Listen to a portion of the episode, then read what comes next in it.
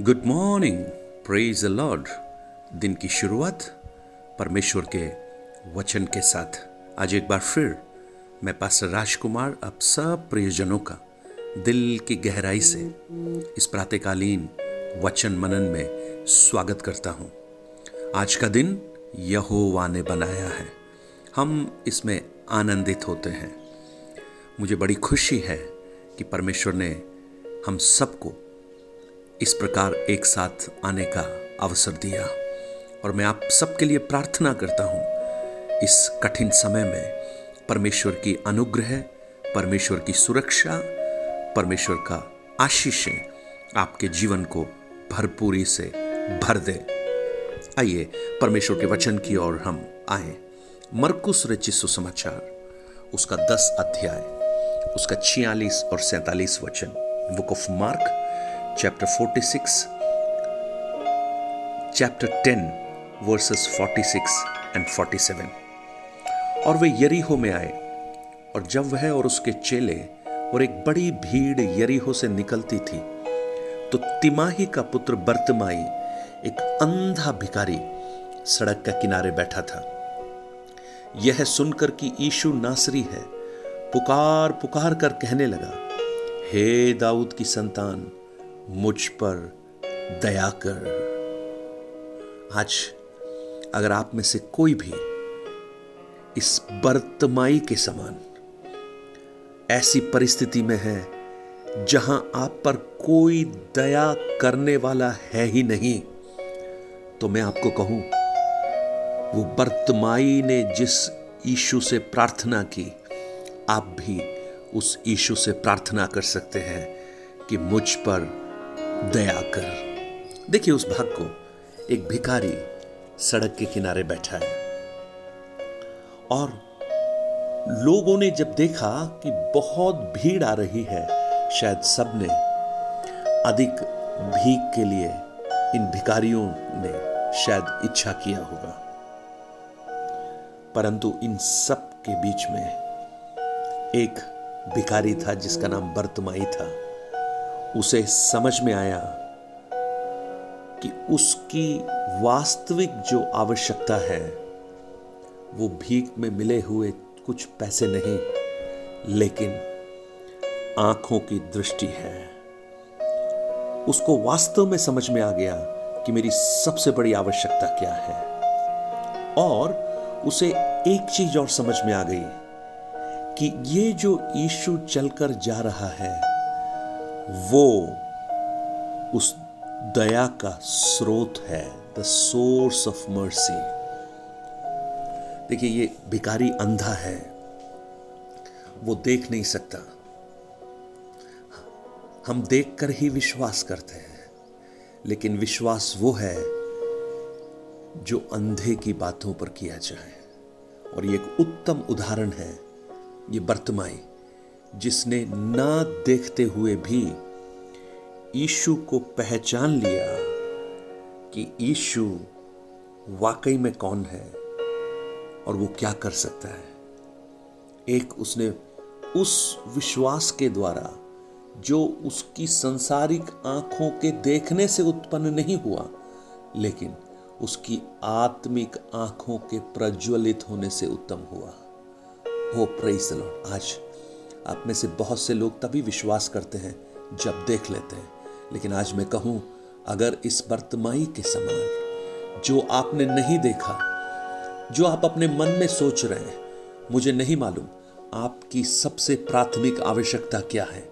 इस महामारी के बीच में हो सकता है बीमारी हो हो सकता है आपके अपनों की बीमारी हो, आपकी हो हो सकता है आपकी आर्थिक परिस्थिति हो हो सकता है आपके भविष्य के प्रति चिंता हो, आपके पीढ़ी का समस्या हो, आपके कुटुंब के ऊपर के श्राप हो, या कुछ भी हो सकता है, वो आपकी डेस्परेट नीड आपकी सबसे बड़ी आवश्यकता हो सकती है। लेकिन आज मैं कहूँ, अगर आप इस बात को विश्वास के साथ समझ जाएँ कि ईशु ईशु उन सब के ऊपर अनुग्रह दे सकता है और अगर आप विश्वास की आँखों से ये देख लें तो आपके लिए भी आज एक अद्भुत कार्य वो कर सकता है। क्योंकि विश्वास करने वालों के लिए वो चमत्कार करता है। लॉर्ड उसे एक चीज़ और समझ में आ गई कि मैं, ये जो टेम्पररी चीज़ें हैं, जो नाश होने वाली हैं, जो खत्म हो जाती हैं, उनके लिए नहीं, लेकिन जो परमानेंट है, उसके लिए प्रार्थना करूँगा। उसे समझ में आ गया कि ये छोट, थोड़ा बहुत जो पैसा मिलेगा, वो तो कल फिर खत्म हो जाएगा। मुझे फिर माँ, भीख मांगना पड़ेगा। लेकिन मैं एक ऐसा कार्य चाहता हूँ, जिससे मुझे भीख ही ना मांगना पड़े।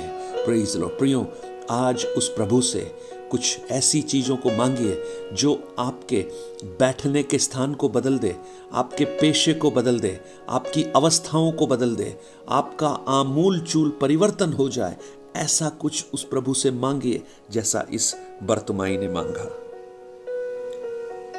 उसकी प्रार्थना को अगर आप देखेंगे, आगे जब आप पढ़ेंगे, हम देखते हैं, बहुत से लोगों ने उसे डांटा चुप रहने के लिए। लेकिन उसका फोकस इतना था, वो डिटर्मिन था, उसने दृढ़ निश्चय किया हुआ था कि मैं मांग कर ही रहूँगा। बहुतों ने उसे डांटा, निरुत्साहित किया। ये सब मानो ऐसा लग रहा था कि शैतान उस अनुग्रह के द्वार को जो उसके लिए खुलना चाहता है, उसके बाहर पहरेदारों को बैठाकर हाथ लगाकर कह दिया कि रोक कर रखो, खुलने ना पाए, खुलने ना पाए।